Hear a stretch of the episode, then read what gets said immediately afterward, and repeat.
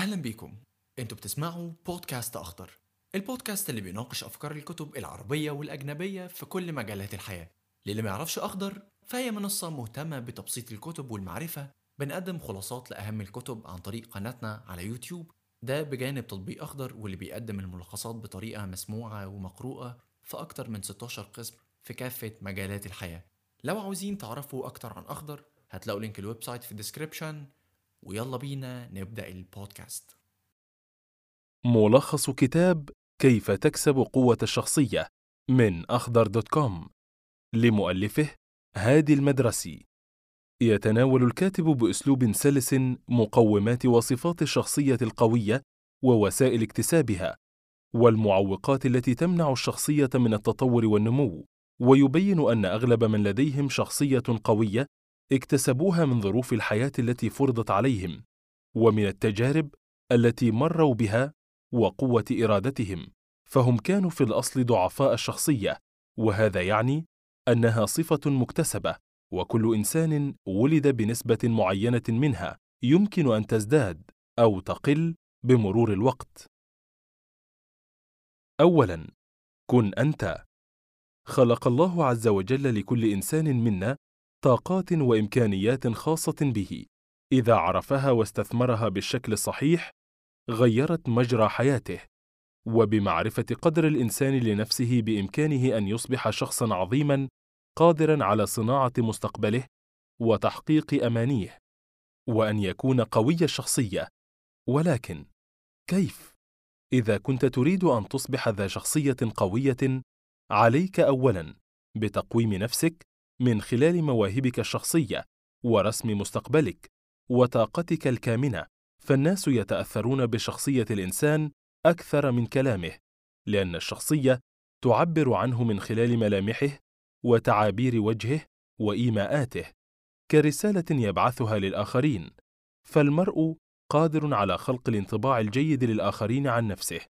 وقوة الشخصية ليست رياضة خاصة يتمرن عليها فيكتسبها أو يحصلها وليست فطرة يولد عليها الإنسان بل إنها تكمن في نفس المرء بقلبه وذاته بأن يكون له شخصية خاصة به غير مصطنعة أو متقمصة بل منسجمة مع نفسه وبذلك سيكون له سحره الخاص به أن يكون ذاته.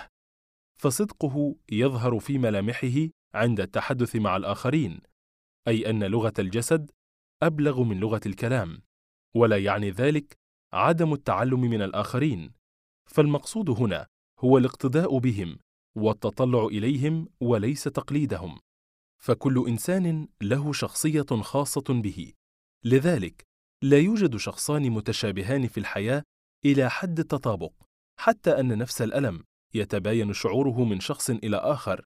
هذا التباين هو سبب تميزك عن الآخرين وطريقك الوحيد لاكتساب القوة. فابحث في أعماق نفسك عن الشرارة التي تميزك عن غيرك وكن مؤمنا بها وبنفسك. لا أن تؤمن بالمعيار الذي وضعه لك الآخرون. ولكن تصديق نفسك لا يتأتى إلا إذا قدرتها وقدمت لها بالغ الاحترام. فهو ينعكس على نفسك والمحيطين بك. فمثلا إذا كنت تكره نفسك فلا تعرف كيف تحب الآخرين. وإن كنت ساخطا على نفسك ستكون ساخطا على الآخرين. والحكمة هنا هي احترام الذات. أنت حر في اختياراتك ما لم تضر بها غيرك. حر في تصرفاتك وقراراتك. افعل ما تريده لا ما لا يريده الآخرون. وحب ما تعمل ولا تفرض رأيك على الآخرين. ولا تتركهم يفرضوا رأيهم عليك.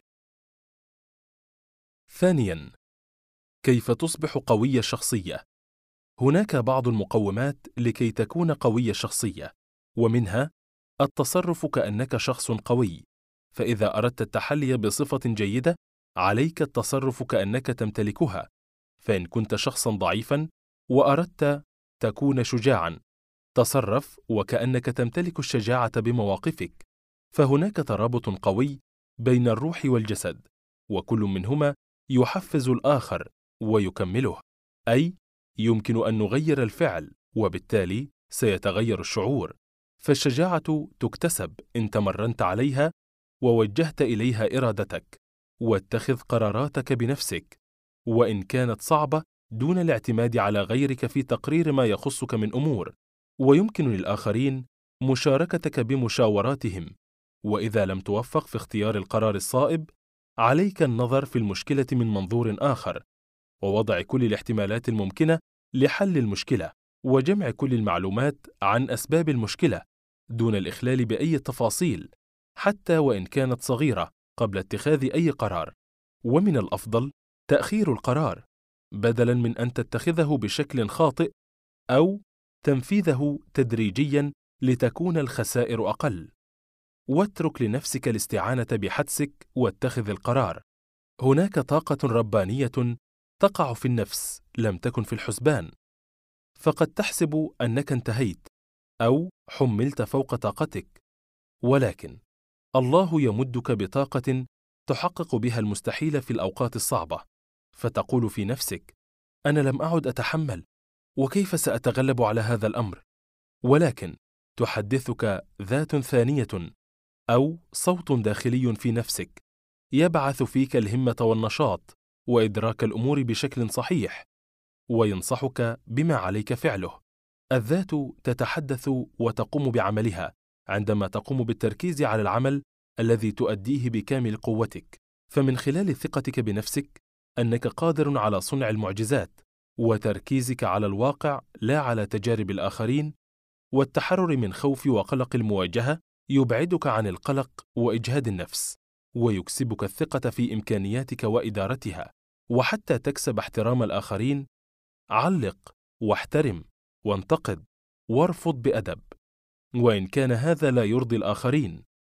ولتكن ردة فعلك معقولة فأنت من تفرض عليهم احترامهم لك. كن لحوحا وأكثر اصرارا في حقك. ورد الفعل بالتفاهم ثم السلوك وليس الكلام. وارفض ما يعارض مبادئك ولا تقم بأمور تكرهها وقل ما يضايقك بصدر رحب حتى لا ينتابك الغضب وعود الآخرين على احترام وقتك والتزاماتك. ثالثا سلوكيات وعلامات الشخصية القوية. الجزم والحزم في الأمور والمواقف دون التعصب والجزم نتاج عقلاني هادئ. يتطلب أخذ الموضوع ببساطة دون التطرق إلى الهجوم أو التعصب والاستثارة والتهور من ردة فعل الطرف الآخر والقدرة على التحكم في الذات والجزم هو الإقرار والسير في العمل والحزم هو التفكير في العواقب ونتائجها والتطلع والطموح بأن يكون لك دور بارز ومؤثر في المجتمع والسعي في تحقيقه وليس الانسياق والركض وراء كل فكرة تراودك أو تخطر في بالك دون التخطيط الجيد بل تحدد لنفسك هدفا تضحي بنفسك من أجله. فرياح الأفكار قد تتهاوى بك وتضلل طريقك.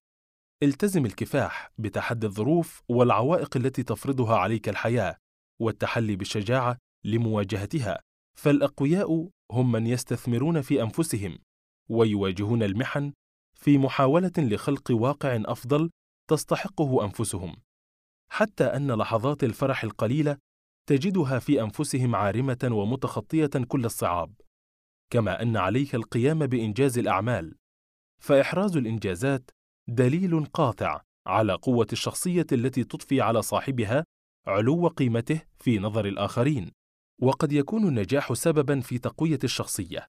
الخلوة بالجلوس مع النفس من فترة إلى أخرى أمر مهم وكذلك القيام بمعرفة الأخطاء وتشجيع الأعمال التي قمت بها فالخلوة مع النفس بمثابة صفاء للذهن وشحن للروح وانفتاح لآفاق لنفسك فتزكية النفس بالسعي لتحقيق نموذج مثالي وقدوة حسنة يحتذى بها والالتزام بتأديب النفس وتهذيبها والقيام بالأعمال الصالحة فرض عين كما ينبغي الوفاء بالكلام سواء في قطع الوعود أو القيام بالتهديدات فلا تقطع وعدا لن تقدر عليه ولا تهدد دون داعي أو تتفوه به دون القدرة على الفعل.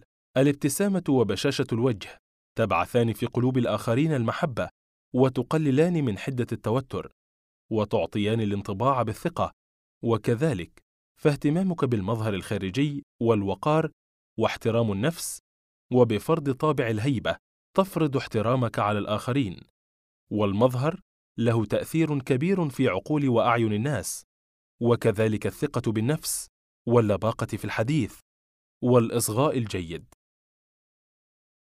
رابعاً كيف تتعامل مع الآخرين؟ هناك عدة طرق وأساليب يمكن اتباعها للتعامل مع الآخرين ومنها المجاملة وهي القدرة على استمالة الآخرين ويمكن اكتسابها عن طريق الاهتمام بكل ما يميل إليه الآخرون ومدحهم بصدق مثل تذكر الأسماء والوجوه عند رؤيتهم وأن تكون محل ثقة لأسرارهم والتحدث بضمير المخاطب وعدم الاستهزاء أو السخرية من الآخرين والاعتراف بالخطأ.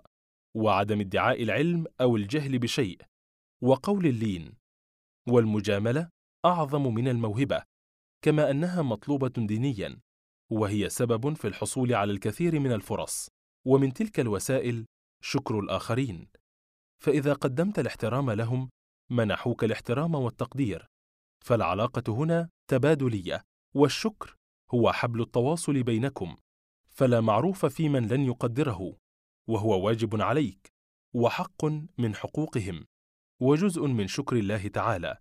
والشكر ليس مقصورا على الغرباء وأغلبنا لا يشكر من يسدي له معروفا سواء أفراد أسرته أو أصدقاؤه. والبشر عادة يتوقون إلى الشكر والثناء عليهم إذا قاموا بخدمة لأجلك. فن المحادثة يحتاج إلى التمرين الصحيح واللباقة واحترام الرأي الآخر لاكتسابها. وللفت نظر الآخرين وإقناعهم بما تقول كن بأفضل أناقتك وجاذبيتك وتعاطف معهم قبل الإصغاء إليهم قبل عرض رأيك. وافرض جوا من الثقة واذكر تجاربك الشخصية الأكثر اقناعا في نفس المستمع أو تجارب الآخرين. تحدث بلباقة وصراحة فبالإفصاح عن رأيك يحترمك الآخرون. واعرف متى تقول لا ومتى تقول نعم؟ وقول لا هو حسم لمشاعر حقيقية خفية يمكنك إظهارها. واجه الآخرين في أرضك بأن تكون المضيف بشأن المواضيع الجادة حيث يمثل ذلك سيطرة عليهم وأكثر راحة لنفسيتك. وعدم التقليل من شأنك بترديدك لعبارة أنا لست قويا أنا لست ناجحا وما إلى ذلك. الإصغاء قبل التحدث. هو محاولة كسبك لاستيعاب الآخرين. والصمت لغة العظماء وأقوياء الشخصية. ويفضل معرفة ما يدور حولك قبل التلفظ بكلمة واحدة استخدم جوارحك. فنظرات العينين ونبرات الصوت وتعابير الوجه وتحريك اليدين لها تأثيرات في الآخرين. أعرض عن الجاهلين. فالإنسان يكون حيث وضع نفسه يصبح منهم. فيجب الإعراض عن السفاهة والإسفاف وعدم الاختلاط بالجاهلين تحسبا لتأثيراتهم سواء بالجدال معهم أو الدخول في مواجهة. خامسا معوقات الشخصية القوية. هناك مجموعة من المعوقات يجب التغلب عليها لكي تكون ذا شخصية قوية. أولها التعب النفسي وهو يحطم الإنسان أكثر من التعب الجسدي. ويؤثر في علاقته مع الآخرين. وأكثر ما يضعف عزيمة الإنسان هو الإحساس بالفشل وعرقلة طريق نجاحه حتى يشعر بالتعب الذي يعانيه في حالتين.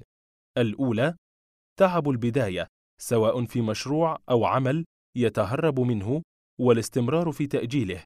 والثانية تعب الأداء الذي يتولد نتيجة القصور عن إنجاز مهمة مطلوبة منه فيشعر بالفشل والإجهاد العقلي ولمعالجته نبحث عن مصدره وعادة ما يكون غير بدني ونابعا من مشاكل لا نبوح بها وتشخيص السبب ومن الخطأ معاملة التعب الجسدي الذي يتطلب منا الراحة نفس معاملة التعب النفسي الناتج عن الفشل باللجوء إلى الراحة والانصياع له.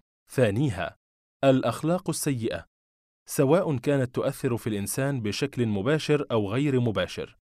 ومنها الغرور الذي نهانا الله عن اتباعه فالمغرور لا يرى نفسه مغرورا أو مريضا به والطمع يجعل صاحبه غير راض وغير قانع بما لديه ذليلا خاضعا لنفسه. وكذلك الحسد بالتربص للغير دون العزم حتى عن تقليدهم والكسل وهو الخمول والفتور عن إنجاز الأعمال بنجاح. ويقول الإمام علي رضي الله عنه للتغلب على كل أشكال الكسل عليك بإدمان العمل في النشاط والكسل. ثالثها الغضب. وكل الأشخاص عرضة له. والفاصل بين الشخص والآخر هو كيف يدير غضبه ويستنتج أساليب للتنفيس عن غضبه ربما تنهي الخلاف. فالغضب المكتوم غالبا ما ينتهي بأمور سيئة والغضب نوعان. إما الغضب من أجل المبدأ وهو اعتقاد يؤمن به الإنسان أو الغضب من أجل المصلحة ويمزق صاحبه من الداخل وهو من صفات الجهلة. فالغضب هو طاقة انفعالية إذا تملكت من صاحبها دمرته وإذا تملك صاحبها وسيطر عليها وسخرها كانت له مصدر قوة. والغضب يؤدي إلى الموت المبكر بعد عدة أعراض مرضية أو سكتة قلبية. وهناك عدة نصائح أوردها الكاتب لنتغلب على الغضب وهي محاولة تجنبه وإخفائه ومعرفة سببه الأساسي ومعالجة جذور الغضب وهي الكبر والتجبر واحتقار الناس بالغفران والانشغال بأعمال التفكير منطقيا وتغيير المكان. ضع نفسك مكان الطرف الآخر. وختاما إن اكتساب القوة الذاتية ليس مستحيلا ولا يوجد عذر يبرر عدم اكتسابها. فأدرك قيمة نفسك الحقيقية وأنك صانع مستقبلك والقوة الشخصية عنصر أساسي في صناعته. فانظر إلى الناجحين من حولك تراهم يتخذون قرارات محفوفة بالمخاطر فهم يؤمنون بأنفسهم وبأحلامهم. قد تخسر بعض الأشياء وهذا أمر وارد. المهم ألا تخسر نفسك.